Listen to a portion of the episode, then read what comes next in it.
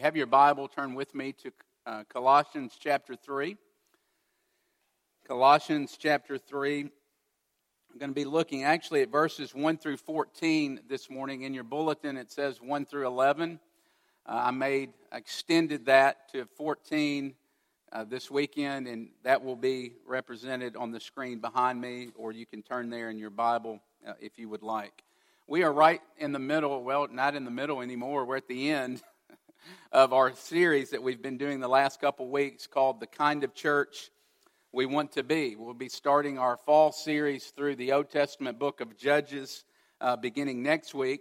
But we've been in this series, The Kind of Church We Want to Be, and uh, basically, uh, I mentioned this the past couple of weeks, but there's this book called The Culture Code by Daniel Coyle that I read in the spring. And it, it's all those books are the same, uh, essentially. They all say about the same thing. And one of they, those business books, they all say that healthy organizations, uh, healthy uh, churches, you could add to that, uh, that are growing and healthy and stable, is they know who they are. They, ha- they know their priorities and they are able to name them. And so that's what we've been doing for the past uh, four weeks. We've been trying to name, start down the road of naming what's important to us.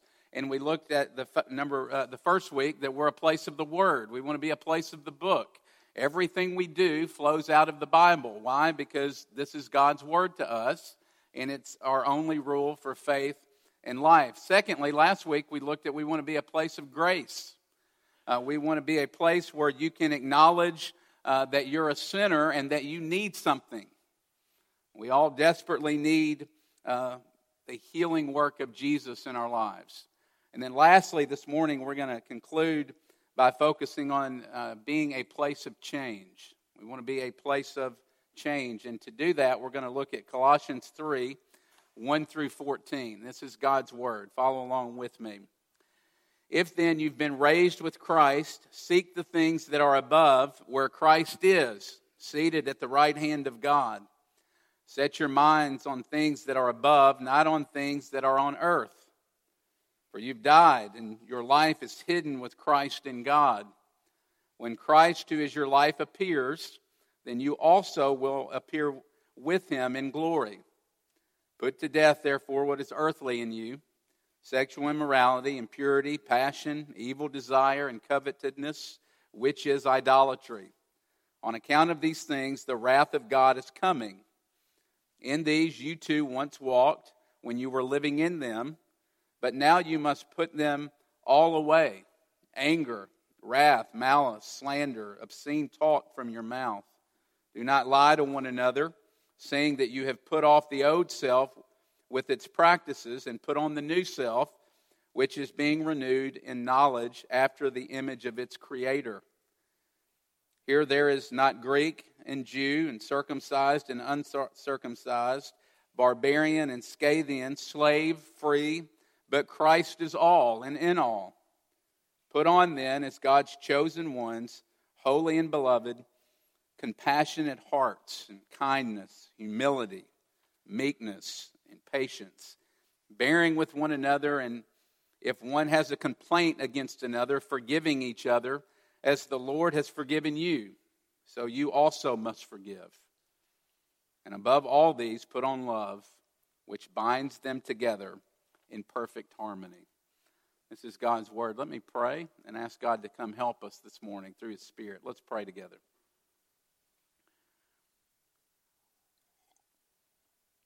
Father, we do need your Spirit to take this word and to uh, apply it to our hearts. Would you uh, show us uh, the goodness of Jesus this morning through this passage? Uh, we would be very thankful. Do these things in Jesus' name. Amen. So, the question we want to look at this morning is how do people change? Notice the question I didn't say, Do you want to change? I think that's pretty obvious. Every single person in this room this morning would say, I want to change something about myself. We all have those areas that we look at and we say, I wish I weren't like that. Or I wish I didn't do these particular things. But we have these things in our lives that are so hard for us to let go of. And we want to let go of them. But it seems like those things begin to dominate us more than anything else, and we feel hopeless. We all want to change this morning. The question is not, do you want to change? The question, rather, is, how do you change? And we have all sorts of ways that we try to change things, don't we? Tim Keller says that uh, people, he puts it in three categories of the way people attempt to change things in their life. And he, number one, he says uh, people start down the road in which he calls uh, the uh, mechanistic way of change. And that is if you just adopt the correct procedure. If you just find that right plan, that three step plan, and you lock into that and follow those three steps, then you will change. Problem is, most of us have probably tried those plans and they do not bring about lasting change, but only temporary change. Or there's the moralistic approach. And that's the approach where you see that what you need to change is simply a new set of rules or some additional rules. And the problem with that is that we think if we can follow these correct set of rules, we will change. And so the focus is on your willpower. And that often leads to loads of shame because that willpower lasts uh, a couple of weeks, a couple of months at best, and then you fail again. And so you beat yourself up and you feel like a failure and you have more shame in your life. Or lastly, he mentions the other way we try to change is what he calls the mystical view of change. And that is uh, where you, you see change is this emotional experience that you have, where change is something that simply just sweeps over you. And the problem with that is that it's impossible for us to sustain those levels of emotional intensity in our lives, and it ends up leading to burnout. And so when you look at your life this morning and think about your life, where is it this morning that you're hoping to change? See, we want to be a place at Faith Church of good news and a place that preaches the good news of Jesus. And one of the things we need to understand is that the good news of Jesus, it yes, it's when I die I get to go to heaven, and that's really, really good news, but it's way more than that the good news that we preach about Jesus also redeems you and changes you. And so, how do you change? Three things this morning we want to see in this passage. Change involves faith, it involves fighting, secondly, and thirdly and finally, we'll see that it involves focus. And so, faith, fight, and focus are the three points this morning. And again, change uh, this is not exhaustive, of course, um, but this gets us down the road of the way the Bible thinks about how people change. So, number one, faith. Look at Colossians 3 in that passage, passage that we read. It's really interesting. Paul says that because you have been transformed by Jesus, if you are a believer in Jesus this morning, because of that, there are things in your life that you should stop doing. And also, on the flip side, there are things, if you look at the passage, that you need to start doing. And anytime you and I think about future change and we say, How do people change? or you need to change something about ourselves, normally our knee jerk reaction, our de- the default mode in our hearts is, Okay, I got it. Tell me what I need to do so that I can change and so that this can be a quick fix. What's interesting, though, is the Bible never starts that way. The Apostle Paul never starts that way. If you look at this passage, before we ever start talking about what you must do, Paul says, I want you to remember who you are. Because change comes in your life when and it begins with your heart being firmly fixed on who you are in Jesus. And I'm going to tell you, we could spend hours on these first few verses. And I'm going to read through some of these verses and comment on them. And I want you to sit back and I want you to listen, actively listen, and take this in. We've come to church, some of us, for a long time, me included, and we hear some of these descriptions that Paul's laying out of the Christian, and it tends to be like, okay, whatever, one ear and out the other, or a boring yawn. I've heard this all before.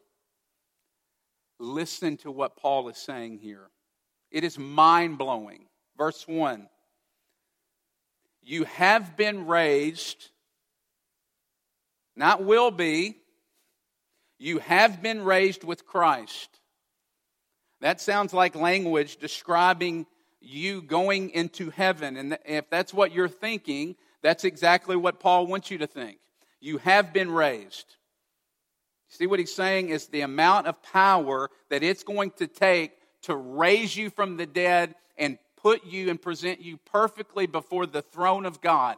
That power and authority, Paul's saying, has already invaded your life now through the Holy Spirit.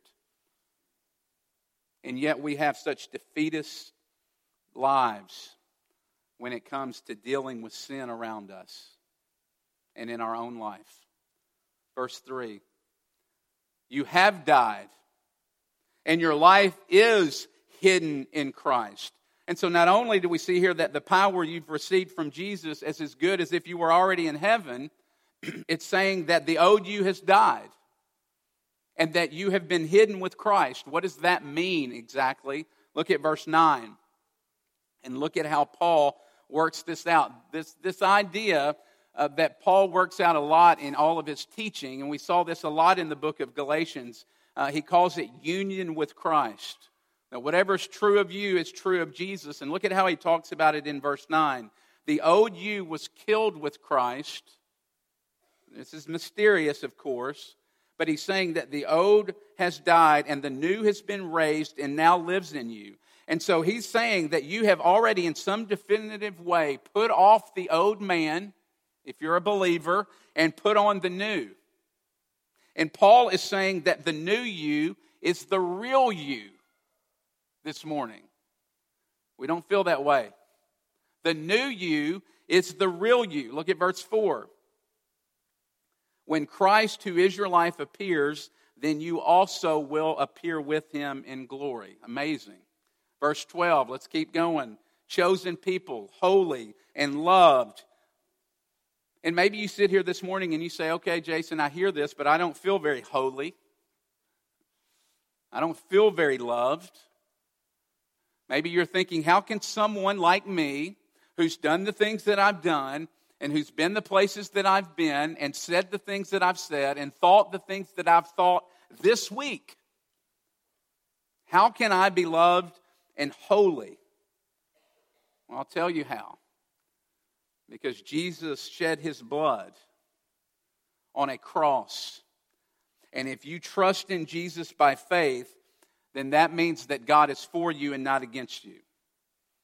It means if you trust in Jesus by faith, that you are declared holy, not on any uh, basis of your own righteousness and own record, but on the record, on the perfect record of Jesus Christ alone. It reminds me, uh, we love the U.S. Open at our house. I don't know if we have any other tennis fans in the building. But I love, uh, we were watching the U.S. Open this weekend, and Serena and Venus were playing. It was a big match. And one of the commercials was the new Nike commercial. You seen this? With Serena Williams and her father. And the, the camera pans in, and you see Serena Williams at 10 years old, maybe younger. And her father, her co- coach, Richard Williams, is feeding her tennis balls. As a young child, they have this, the cameras on them. And he says, This is you at the U.S. Open at 10 years old. This is you at the US Open. Keep that service motion. Yeah, right there, charge the net, lean in, switch to the backhand. And then the camera fades and you see Serena Williams now at the US Open center court and a US Open champion. And over and over in the commercial, you hear her father saying, just like you're at the US Open, just like you're at the U.S. Open. What is he doing? As she's practicing, he's reminding her of who she is. He's wanting her to imagine herself there at center court at the U.S. Open. And that's exactly what the Apostle Paul is doing here in Colossians chapter 3. This is who you are. Raised from, with Jesus, dead to sin, a changed people, a holy people. Imagine yourself there, he's saying, raised with Christ, hidden in him, appearing with Christ in glory. That is who you are. Who is forming you this morning? What is shaping your view of you this morning? It, something is shaping you. Every single one of us this morning. Is Jesus and what he says about you shaping you, or is someone else or the world shaping your identity? You want to change this morning? It starts with remembering who you are, not with what you need to do. Your identity is in Christ. And that must form and shape who you are. Why? Because to the extent to the extent that you believe that, that you and your relationship with Jesus is secure, is to the extent that you'll be able to put to death sin and be transformed and changed. So, the first thing, how do people change? Through faith, believing who they are in Jesus. And then, secondly, through fighting. Look at verse 5. Put to death what is earthly in you. Notice the active. Then he goes on and describes what is earthly. And he's not talking about the physical earth. What is earthly, if you read the rest of verse 5, is sin, the curse, the fall, those, those things. And notice he says, put to death. That is an active word. An active word that Paul's using.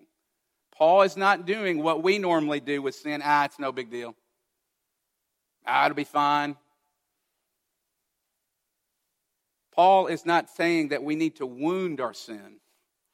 Very strong. He's saying we need to kill it. It's what the Puritan John Owen called the mortification of sin, meaning that we need to ruthlessly and aggressively try to eradicate sin from our lives. And again, I think it's very challenging because that's not the way we think about sin. We're very good sin managers.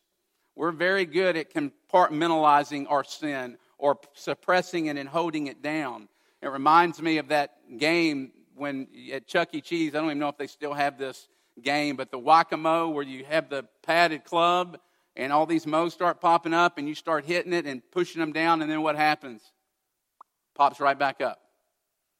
That's what we do with sin.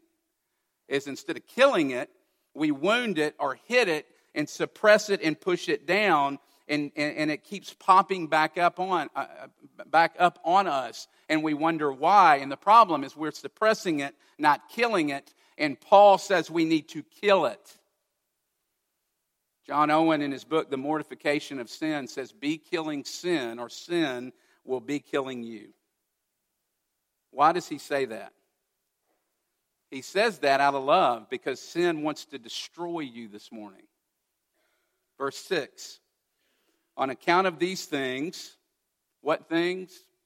Verse 5 the wrath of God is coming.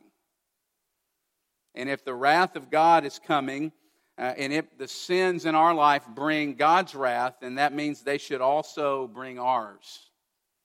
And we should get rid of them. It, uh, it makes me think about, and maybe you've experienced this in your life or have been with someone or uh, someone in your family, and you've gone to the doctor and you've heard those dreaded words you have cancer. Why do we hate those words? Well, because you know that if you don't do something radical and to get that out of your body and out of your life, then it will kill you. Because that's what cancer does it destroys people. And we go to such great lengths in order to destroy cancer. We inject radioactive active chemicals into our body and we uh, go through the pain of chemotherapy and we get things cut out of our bodies. Why? Because if we don't, we will die. And so we kill it. Because if we don't, it will kill us. And that is a picture of what Paul is saying here. Everything we in our power we need to do, just like we would with cancer, we need to try to eradicate it from our bodies and from our lives. And instead, we say, is it really that big a deal? And you see what Paul's doing. He's trying to change, get us to change the way we see sin. And he wants us to see it in a new way. It's not just simply breaking a law or a mistake. Paul is saying that is inadequate. Pain, uh, sin is a killer, and it's something that will destroy you. Verse 5 Put to death, therefore, what is earthly in you sexual immorality, impurity, passion, evil desire, and covetousness. And here's a throwaway that we tend to just kind of overlook because we're focusing on all the real uh, nasty stuff, which is idolatry. Very interesting.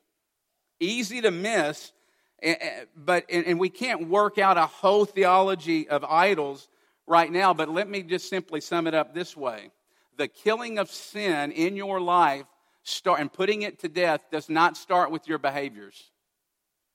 It does not start uh, with your actions or your circumstances. It begins in the heart where your idols live and have their being.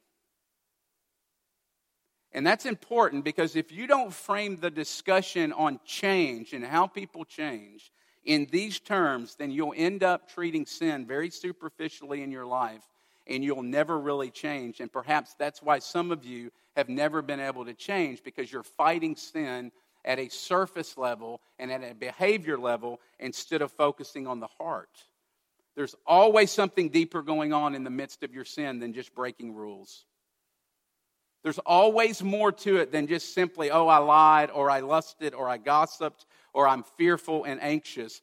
All of those things are symptoms, the Bible says, of something much deeper going on. Let's take the example of stealing. Let's say you stole, you stole something. And it's not just that you stole something, but it's deeper. You're greedy, perhaps, or you covet, or maybe you're angry because God has given something to someone else that you want and you don't have. And you're willing to do anything to get it. And what goes on in that moment is that you bow down and worship. You are worshiping there the thing that you want, and you are saying, That is more important to me right now than God. And that is more important than anything He will give me. And so you take it. You see it? Way deeper than just external behaviors. You've got to get to that level if you ever want to eradicate sin from your life. And so here's the question What do you think your idols will give you this morning that Jesus will not give you? What do you think your idols will give you that Jesus will not get, give you? That's where you've got to get. It's those things in your life that must be put to death because the key to change is the loves of the heart. Thirdly, change, faith, fighting and lastly, focusing. Look at verses. Uh, look at verse two again, and then I'll go through a couple of other verses to kind of uh, make this uh, stand out a little bit on where, where I want to head with this point. Verse 2 Set your mind on things that are above, not on earthly things. Remember what earthly things are. Earthly things are he, what he listed in 5 the curse and sin and things of that nature. Verse 8 need to put off those things. Verses 12 through 14, he says, You don't only need to put off something, you need to put on something. And I think that, again, that's we don't think that way. I think we're really good at kind of, this is my sin, I need to repent of it. But do we always put something on? Oftentimes we don't. We've also got to put something on. Paul is saying to experience lasting change, you've got to replace your sin with something better and more beautiful. Think about the way we normally think about accountability groups. Are accountability groups good? Absolutely, they're good. But the accountability groups that I've been in, we tend to focus on what? Putting off. We tend to focus on our sin and what's wrong with us. That's necessary, by the way, and our problems and struggles and the things we need to push off. But Jesus is nowhere in the equation. We never talk about the things that we need to put on, about putting on Christ. Set your mind on things that are above, not on earthly things. Translation Set your mind on Jesus, not on your sin. I think that's what Paul's saying. It's like the old Puritan that says, for every one glance at your sin, gaze 10 times more on the beauty of Jesus. Fill your heart and mind with the gospel. Why? Because when you're captivated with Jesus, what happens to your sin? It begins to die and it begins to melt away because Jesus is more beautiful than the thing that you're after. It's why 2 Peter chapter 1 verses 1 through 9 is one of my favorite sections of scripture. You should read it later this afternoon. But it's talking about uh, putting on and all these things that you are to become as a Christian more loving and more faithful and more holy and being created and, and, and uh, taking on the character of Jesus. And then you get to the very end, and Peter says, if you're not growing in these things and these things aren't true of you, it's because you're not working hard enough. He doesn't say that, by the way. Or it's because you're not committed enough. Or it's because you got the wrong uh, three step program. No, you know what he says? If those things aren't true of you, it's because you've forgotten the gospel. It's because you've forgotten that you've been cleansed from your sin. You've forgotten Jesus. And so lasting change happens when you when your heart is captured by a new affection. When you take something off, yes, but when you replace it with the beauty of who Jesus is. It reminds me of Thomas Chalmers, founder of the Free Church of Scotland. He has this famous sermon called The Expulsive Power of a New Affection. He understood this well. He was a pastor in Kilmany, Scotland, and for eight years, he would tell his people to, be, to behave and straighten up, giving them the law. In 1811, something changed. And he realized that the power was not in behaving, but it was actually in believing. And so, for the next four years, every Sunday, he would set before his congregation the beauties of Jesus, the beauties and wonders of grace. And there was a person in his congregation who heard him before 1811 and after 1811. And listen to what he writes Chalmers would bend over the pulpit and he would press us to take the gift of Jesus as if he had held it in his hand at that very moment and he would not be satisfied until every single one of us had gotten possession of it. And often, after the sermon was over and the psalm was sung, and he rose to pronounce the benediction, he would break out in some new, fresh entreaty of the gospel, proclaiming the beauties of Jesus, unwilling to let us go until he made one more effort to persuade us to accept it. Chalmers understood something, didn't he? That the heart must always grow at gazing at the beauties and the glory of Jesus, so that the old affections of your heart would be replaced with the expulsive power of a new one. Friends, change comes. We'll never, we'll, we'll never truly have long lasting change until Jesus becomes more beautiful than our sin. Until Jesus becomes more beautiful than our idols, because the gospel is the way the heart is transformed. You cannot say to your heart and wag your finger at your heart and say, Stop it, heart. I wish it were that easy, don't you? That will never work. Instead of wagging your finger at your heart, you need something to melt your heart. You need Jesus to recapture your affections because the beauty of Christ, that is who your heart and who you are truly looking for. Friends, and it's Jesus and only Him that has the power to change those things about yourself that you desperately want to change. A place of change. That's what we want to be. A place of transformation. Let's pray. Father, thank you that you've made us and declared us holy because of Jesus, that we're loved people, that we are hidden in Christ, that we have been raised, that the old man has died and the new has come. Would you give us faith this morning to remember and to believe who we really are and who you've made us to be? Would you also forgive us this morning for being sin managers instead of sin killers? And lastly, I pray that through your Spirit you would come and make Jesus come alive to our hearts in a very real way and perhaps in a new way so that he becomes more beautiful than everything around us.